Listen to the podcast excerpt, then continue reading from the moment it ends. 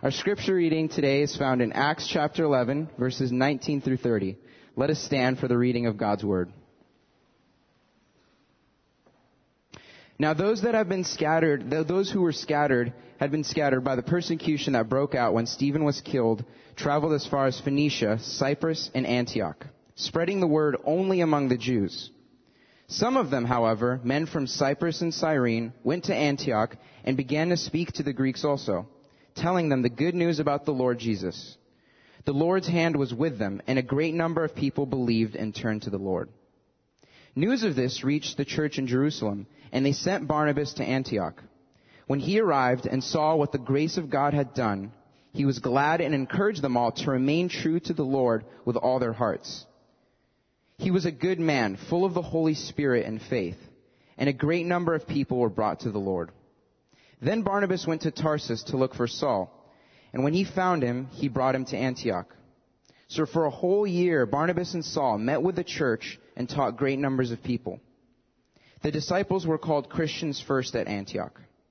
During this time, some prophets came down from Jerusalem to Antioch. One of them, named Agabus, stood up and through the Spirit predicted that a severe famine would spread across the entire Roman world. This happened during the reign of Claudius. The disciples, as each one was able, decided to provide help for the brothers and sisters living in Judea. This they did, sending their gift to the elders by Barnabas and Saul. This is the word of God. You may be seated.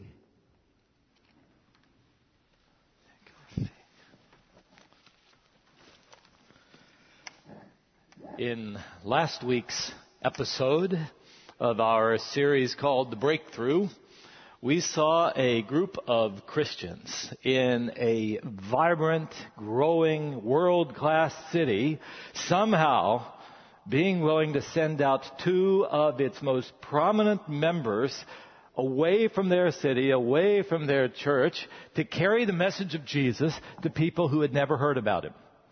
So today what I want to do is to come back again and pull back a few years before Acts chapter 13, 1 through 3 that we looked at last week and see what on earth God was doing in that church that made them so alive to God and so willing to make such a big sacrifice. In other words, this is a prequel sermon. I thought if there's any church in, the, in America where you could do a prequel sermon, it is Southern California, don't you think? Because prequels seem to be popular in uh, in uh, Hollywood. So why don't we have a prequel sermon? It, it just seems to me that the first one I remember with movies was uh, The Godfather, wasn't it? Where two came uh, after one. So you wonder how did they get there? And you go back here. Oh, it's the backstory, or or the Star Wars series where you first had four through six and then later one through three, because you wonder, how did you get to where they, well today I've just been wondering where, how on earth did this church in that city get to where they were? It seems just like Rafiq, that everybody was asking this question, Quo Where am I going? Where is God sending me? It, it wasn't just a few, but everyone had that idea that we are all, when we come to know Jesus, we then are all sent into our communities and our families and our neighborhoods to be uh, His representatives. So what happened was, when this church in Antioch, uh, which was very different from the church in Jerusalem, started growing so rapidly, uh, the church in Jerusalem, a much more conservative, you know, mostly Jewish church, they decided they'd send their most trusted person, a man named Barnabas, up there, I, I have a map of it here. I, I, want you to see. Up there to Antioch. The, oh, do we have a map we can get to? There it is. See Jerusalem? He had to make quite a trek. So he, find out what's going on up there. so Barnabas, this Jewish man, goes up there and he sees something like he'd never seen before. And he saw a group of people in church, not just doing religious stuff he saw people who, they felt that they were personally called to be a part of what their Heavenly Father was doing in this world. And I just tell you, I have been praying all summer that whatever it was that Barnabas saw there, that when you come into Lake Avenue Church, you will see it here. So here's where I want to start. Where, where, what did Barnabas see in that city of Antioch? My answer to that is, he saw a big city. I don't know what you think when you see a big city. So he saw a big city filled with people, of course, third largest city in the world. But as he saw it, it was filled with people whom Jesus had come to save. Now, got, got to get a feeling for this. Uh, Barnabas had lived his whole life in Jewish communities.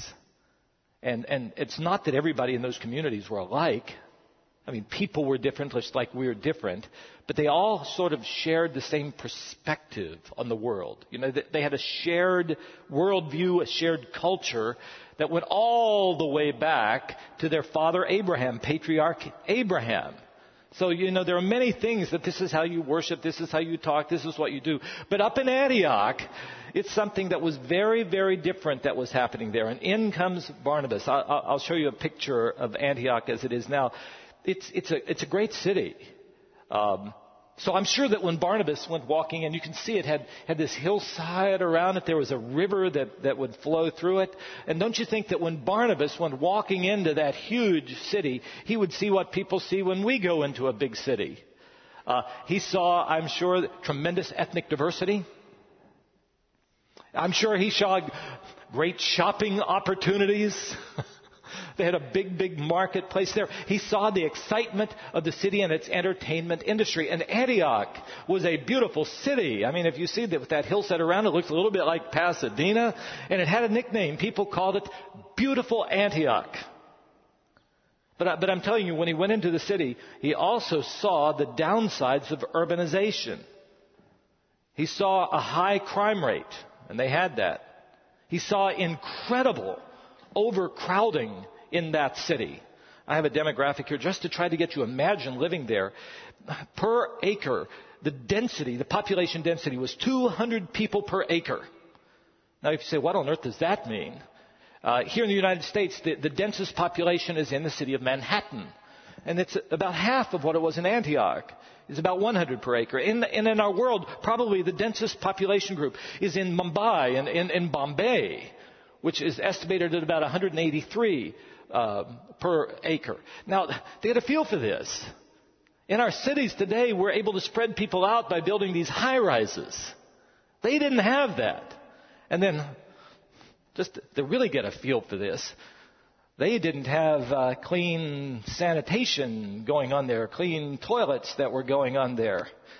All I'm saying is that this city was a, was a mess it was filled with um, disease, uh, poverty, I mean, the big break between the rich and the poor, major problem of homelessness in that city. And just one other thing I'll just mention. Antioch was known for its immorality. Even in Rome, which wasn't known as the most moral place in Rome, they looked at Antioch and called it Sin City. Called it Sin City. They even had a huge theater in the middle of the city where what took place there was open public prostitution. Now I'll tell you, here in uh, Southern California, in the LA area, we live in a place not wholly unlike Antioch. Um, we're America's second largest metropolitan area. We have all the beauty of this area that draws people here. We have here, even in our area, the, the, beautiful hillsides that is here. We have the entertainment that draws people to come to our area, but we also have, you know, many of the same problems of urbanization that Antioch was facing. Uh, overcrowdedness among the poor we have here. Uh, LA uh, has only about 13 people per acre. But probably the, the densest population in the LA area is right here, this quadrant to our northwest. Did you know that? Right here in, in our area. And I, I don't know if you know this as well. We not only have our entertainment area, but, but going to Southern California is not always what people like in the Midwest think that's the most moral place in the whole United States. Did you know that? I still have parents and it might be some of your parents who sometimes will call me when people are coming out here to try to make it in the entertainment industry, will say, Pastor Greg, is it possible to even live as a Christian there in Southern California? People ask me that. And I always say, of course. God has a people here. He's sufficient for us. So here's what I want us to do. I, I want us to see our city the way Barnabas saw his city. Because I think many people would have gone into Antioch and they would have seen a city that everybody should just abandon. I think they would have said, ah, this is a place that God should just judge. But Barnabas went in and he saw it as a city in which the gospel of Jesus Christ could make a difference. Uh, he did not leave it. He stayed there. He didn't condemn it. He ministered there. And mostly what I want us to see today is he went into that city and he went into a place like Lake Avenue Church. He saw God's people there. And not only for God's people, they were alive to God in that city. They were reaching out. Not only to the people in their own community, but Acts 13, the thing we saw last week, they were sending their people out to other places. I love verse 23 of Acts 11. What Barnabas saw was what the grace of God had done. I love that. And then it said, and he was glad. Okay, here's what makes me think. Then what did he see in that city? What did he see in that church in that city? What did he see in the church? Uh, make note of it. I just written down a couple of things. I'm praying we're going to see it here. Number one, he saw a church that reached out beyond itself with the gospel of Jesus to all the people in its community. Look, look at verses 19 and 20. So the persecution came. So all these Jewish believers and Jesus were going out having to flee the city. Some spread the word only among the Jews.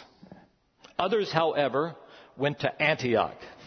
And they spoke to non-Jews also, telling them about the good news about the Lord Jesus. Now, I don't know about you, it isn't surprising to me that these Jewish Christians leaving Jerusalem um, because of the persecution mostly only spoke to other Jewish people because that's the way we are, right? And we shouldn't criticize them for that. they were fleeing the city. They were being witnesses. They loved Jesus. But uh, I'm sure they thought, well, I don't know if I can really relate to these people. But just as much, don't we sometimes get the feeling people different from us really wouldn't want to talk with me either. So you almost think, well, God, you'll have to send somebody more like them to talk to them, right? We have all sorts of reasons that would keep us from being able to connect with people, but that's not the way it was for the believers in Antioch. Somehow, let's, let's see if we can learn, somehow, they had learned that God offers His grace to all people. So somehow they had learned that the forgiveness of Jesus Christ is sufficient for all sins. Even those there in Antioch. Somehow they had learned that the power of the Holy Spirit is capable of transforming all lives. How had they learned this? Do you believe that? Uh, do you believe that people here in our LA area who are, who are trapped in drugs or, or in gangs or even in prostitution can be set free?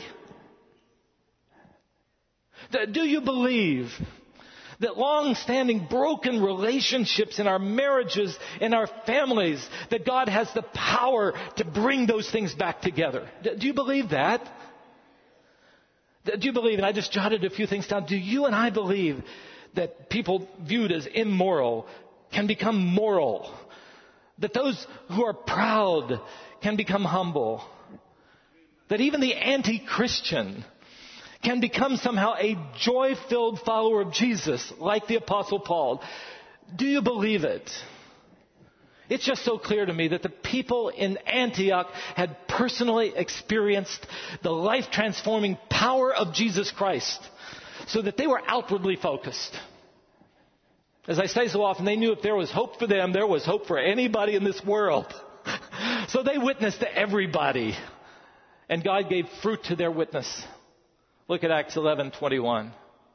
The Lord's hand was with them, and a great number of people believed and turned to the Lord. Uh, I'm just praying that more and more this is the kind of church we're going to be. Will you pray with me? Will you be a part of it? Well, what else did he see? What else did he see? He also saw when he walked in there, it wasn't a perfect church yet. Uh, he saw a church where the people needed to grow spiritually. We call it discipleship. He saw that. So look at verses 25 and 26. So after seeing the church, he went up to Tarsus to look for Saul, also Paul, and brought him to Antioch. And then note, for a whole year, Barnabas and Saul taught great numbers of people. Now, I am just so sure that these new believers in that big city of Antioch, they, they knew almost nothing about this God who had revealed himself in the scripture. They never had the scriptures. I, I'm so sure that when they would talk to them about Jesus, they had no idea about why did he have to virgin birth? Why did he have to, God have to come, God become flesh? Don't you think, uh, why did he have to go to the cross and, and tell people, I have to do this. This is what my appointment is. What is that cross about? What is this resurrection about? I, I'm sure that they knew that there were things in their lives that had to change, but they didn't even know how they were supposed to live. I mean, how are they going to do this? Well, Barnabas saw what all of us see. They needed to learn about the fact that that God is a forgiving God. They needed to know that He had found a way to, to wash clean the past. They needed to know that they couldn't stay living the way they had once lived and that God had created us to live in a certain way. What they needed was to be taught. All, all of this is a, a process that we call discipleship. It's a big word. It's so simple. So you're with me? You think about where the people in Antioch were and where you and I were if you're a, believer. And then the process to take us from there to where we are now. But you and I also know that we haven't arrived yet, right? And that process that God promises until we actually become all that He's promised will be, all of that is called discipleship. It's the most beautiful thing. It's, it's, growth. It's growth in Christ, and the church is to be put there so that we can grow to become more of what God would have us to be. Now, here's my point. When Barnabas went there, he saw that the most basic thing needed for us to become what God created us to be was they had to learn the faith. They needed to know what God had said about Himself in His Word. They needed to understand the truths about God that are here. So, a couple things I wrote down. So that a good church in a city like this doesn't just care about getting you and me saved. Oh man, we care about that. But a good church uh, wants each one of us to become complete in Christ.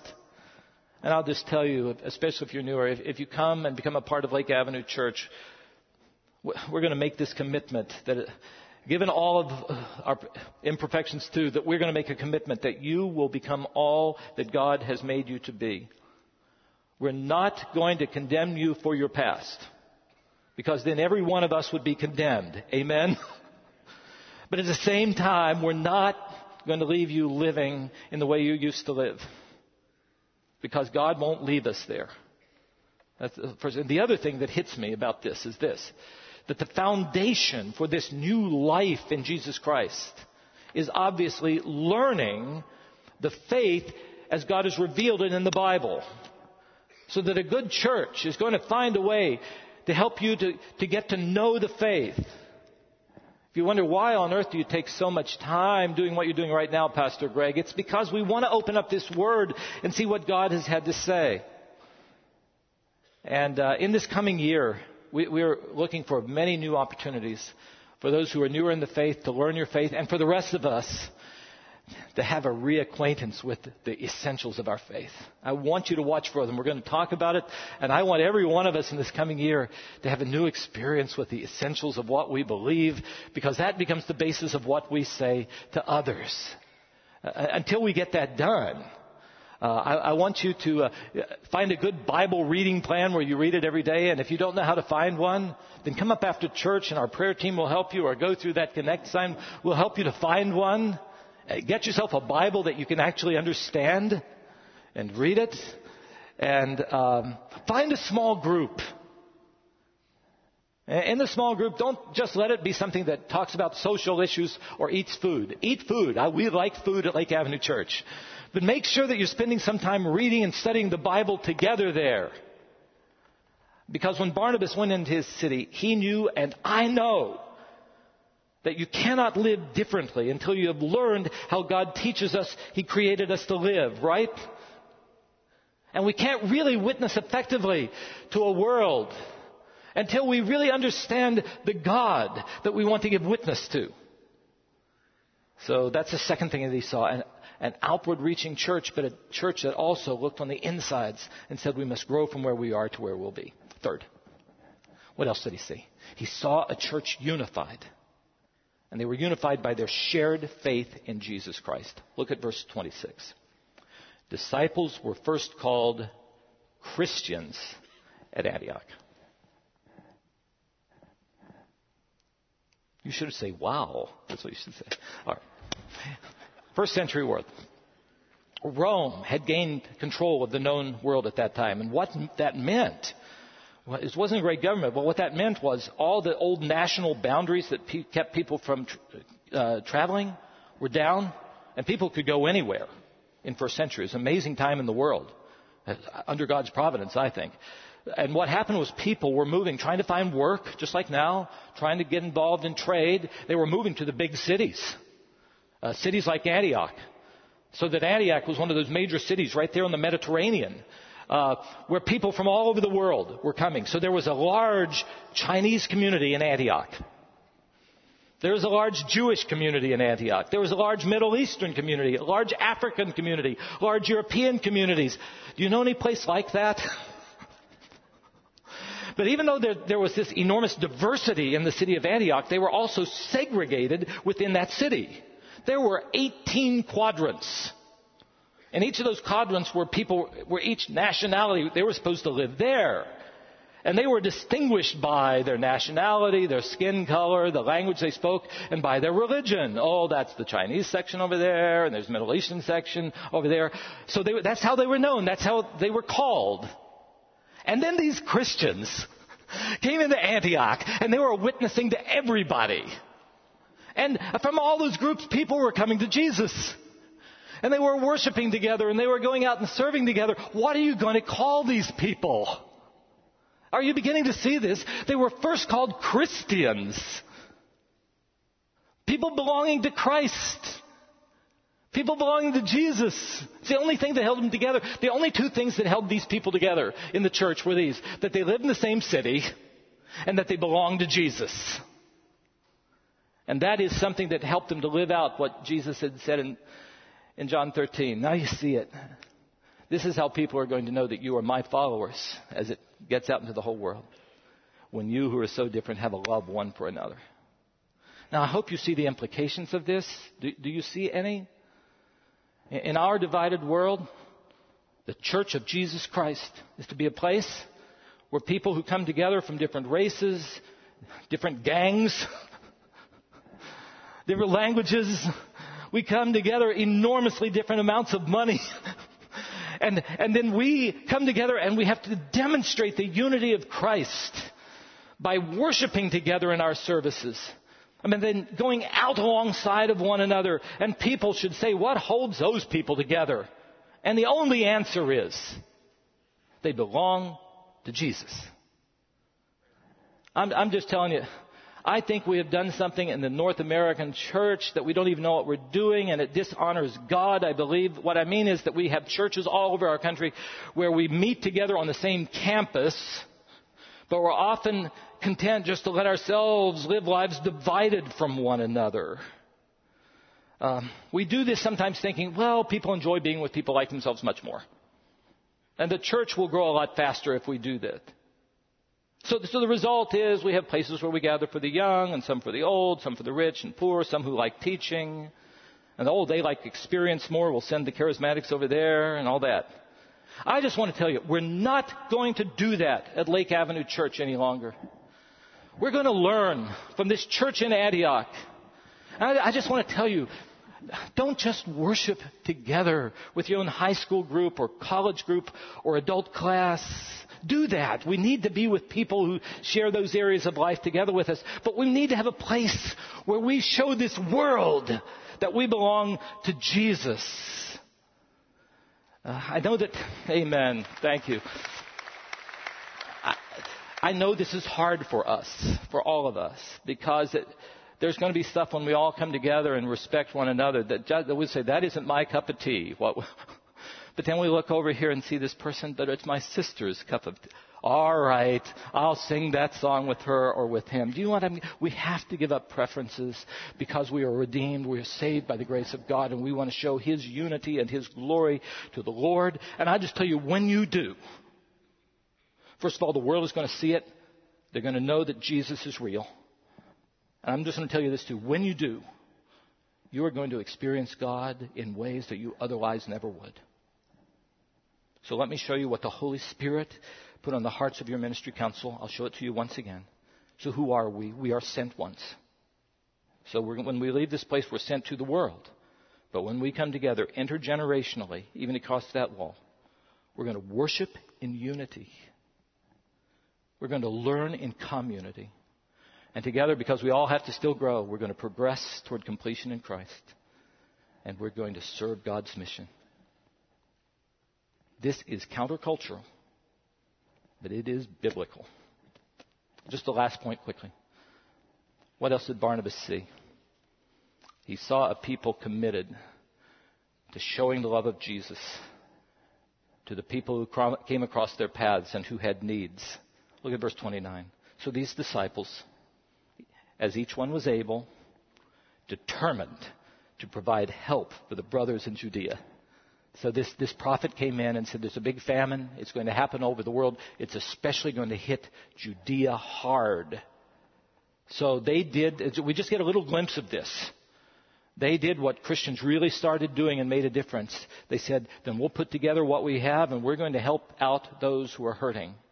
One of the distinguishing marks of the early church was it reached out to meet the needs of brothers and sisters, but not just the brothers and sisters in Christ, but to those who were hurting. Uh, just, just as an example, in Antioch, with all the disease that was there, many of those groups in those 18 quadrants, when they would have people within them who became sick, they threw them out on the streets to die. Do you know what Christians did? They went and took them back in and prayed for them and served them and ministered to them. That's what the church did. Um, and, and it went to the point, it was so widespread among churches that I've shown you this quote. This, this emperor called Julian was trying to get rid of Christians because they wouldn't worship him. and uh, he couldn't get rid of them, so he complained it was either to one of his priests or to one of his uh, soldiers. Uh, this. He said, Their success lies in their charity to strangers. These godless Galileans, by which he meant Christians. Godless because they wouldn't worship him. Do you see that? These godless guys support both their own poor and ours as well. I want this to be said about us here at Lake Avenue Church. And I'll tell you one of the things I love about this church. I just look at so many of you. Is this heart for hurting people was in you long before I came. It's what, it's what, but I pray that that heart and the willingness to sacrifice in this way might grow in us so that His love might flow through us to this place where He has sent us. That, that's what Barnabas saw in that church, in that city. I am praying that more and more we will see that here. People who look outward knowing we have a message sufficient for anyone. People who humbly acknowledge, I still have more to learn myself. I have to keep growing. People who are going to say, we're going to be unified.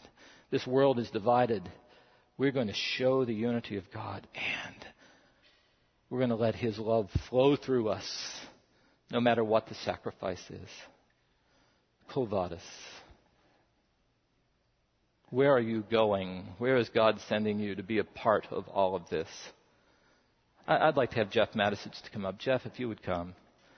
I've asked Jeff. Jeff has been such a big part of this series, and I want us all to respond to what God has said. So, Jeff, I'll turn it over to you. Let you bring us home. You know, for the past many months, and thank you for this morning, Greg, we have been in the Word of God, and we've been in the book of Acts. And we've titled that, and we've had upper rooms, and we've titled it The Breakthrough. We've been very clear that what we think we see and what we know we see in the Scripture in the book of Acts is God's church breaking through in the world for the first time in profound and powerful ways. And we've gathered as a church family several times um, to pray for that kind of breakthrough in our own lives and in the lives of this, in, the life of our church.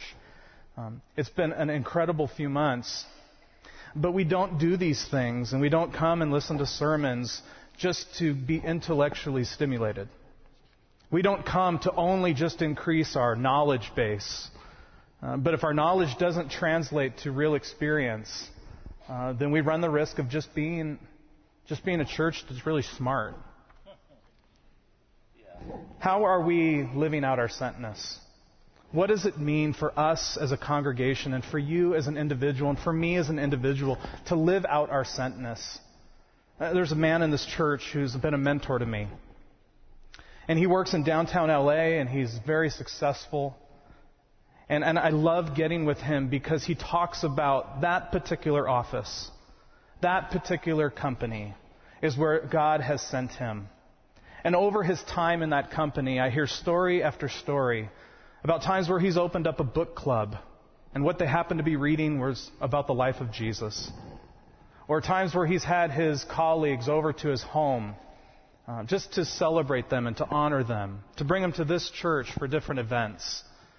And what I've loved about this mentor is that he understands his sentness in his workplace in downtown LA. But that sentness also shows up in the life of this church in so many different ways. Right now, his sentness has him sitting up on the third floor uh, with a group of junior high boys. In his sentness, there's countless young men who meet with him to talk about what it means to be a parent, what it means to be a husband.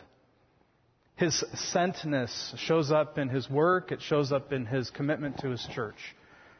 There's a girl I had the privilege of being her when I was a junior high intern here many, many moons ago. I remember this incredible story of this girl who we were just teaching of Ephesians, and there's a scripture in Ephesians that talks about do not let any unwholesome talk come out of your mouth, but only what's uh, beneficial for those to listen. And something hit her that day that, that her group of friends at school, they were pretty, they didn't have wholesome talk. One, and one person that they talked about a lot, and that was talked a lot at their school, was their principal, someone who wasn't loved.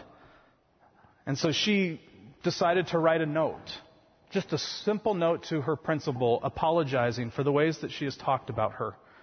And then made a commitment to her that she's going to pray for her. The principal gets this note, calls her into the office, and said, Who told you to write this note?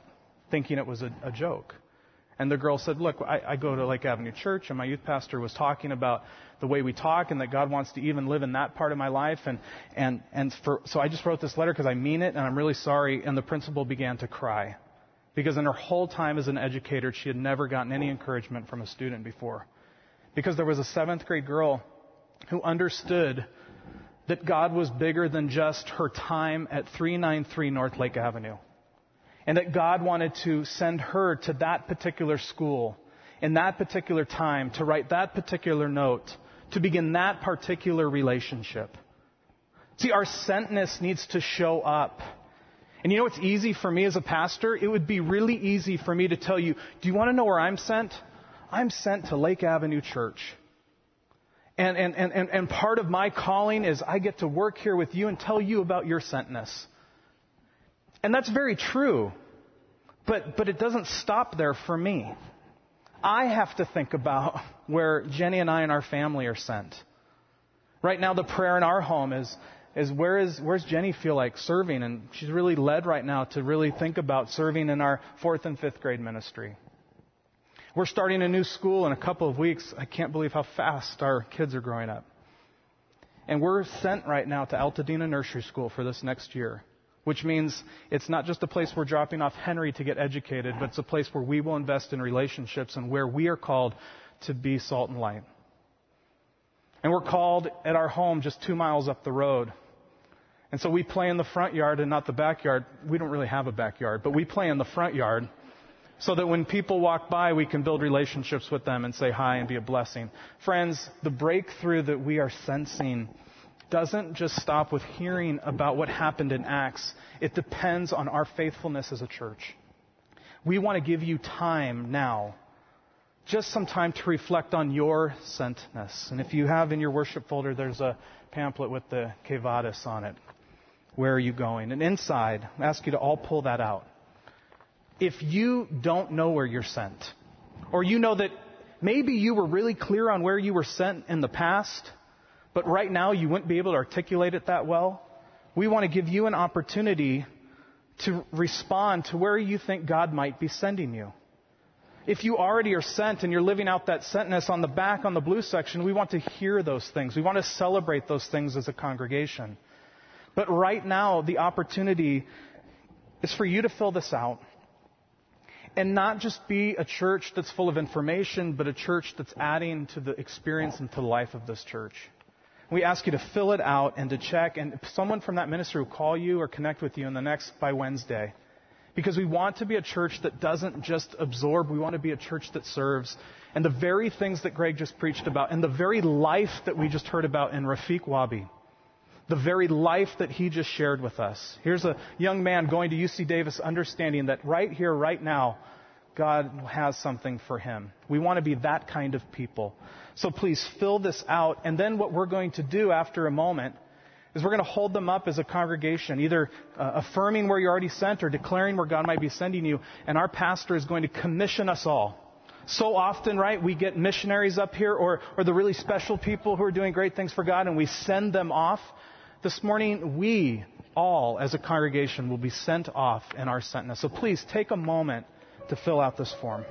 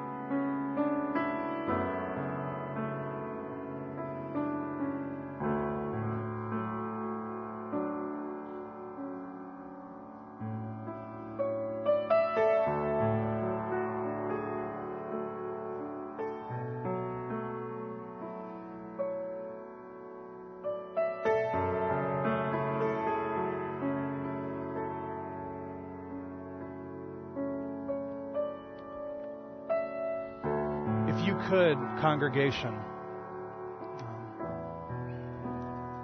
we, would love to get this for follow up and then to also celebrate on the back what God is doing in the life of our church. But right now, if you could please stand and grab your form that it's been in your hand that you've been filling out.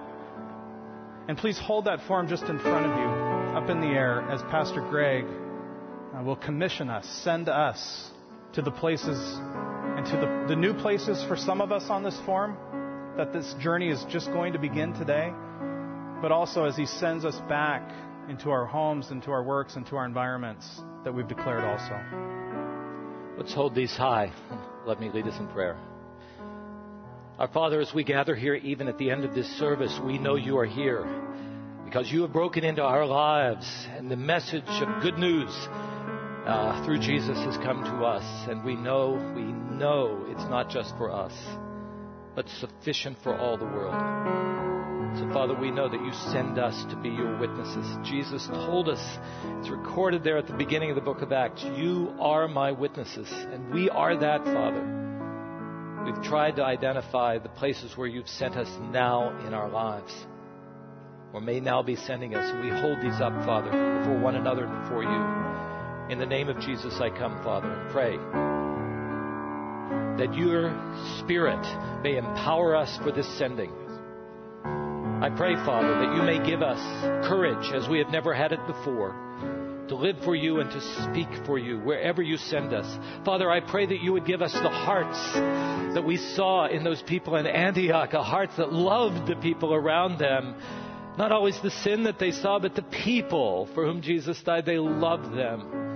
Loved them when they hurt, loved them when they walked away from you, and called them back to you and showed them your love. Father, may that be true of each one of us. So give us open eyes, Give us full hearts. Give us courageous, courageous hands and feet as you send us from this place as your witnesses, so that through our witness, many may come to Jesus. Many may find the life that you have come to give. And all of this, Father, we pray only because of Jesus and in his name. Amen.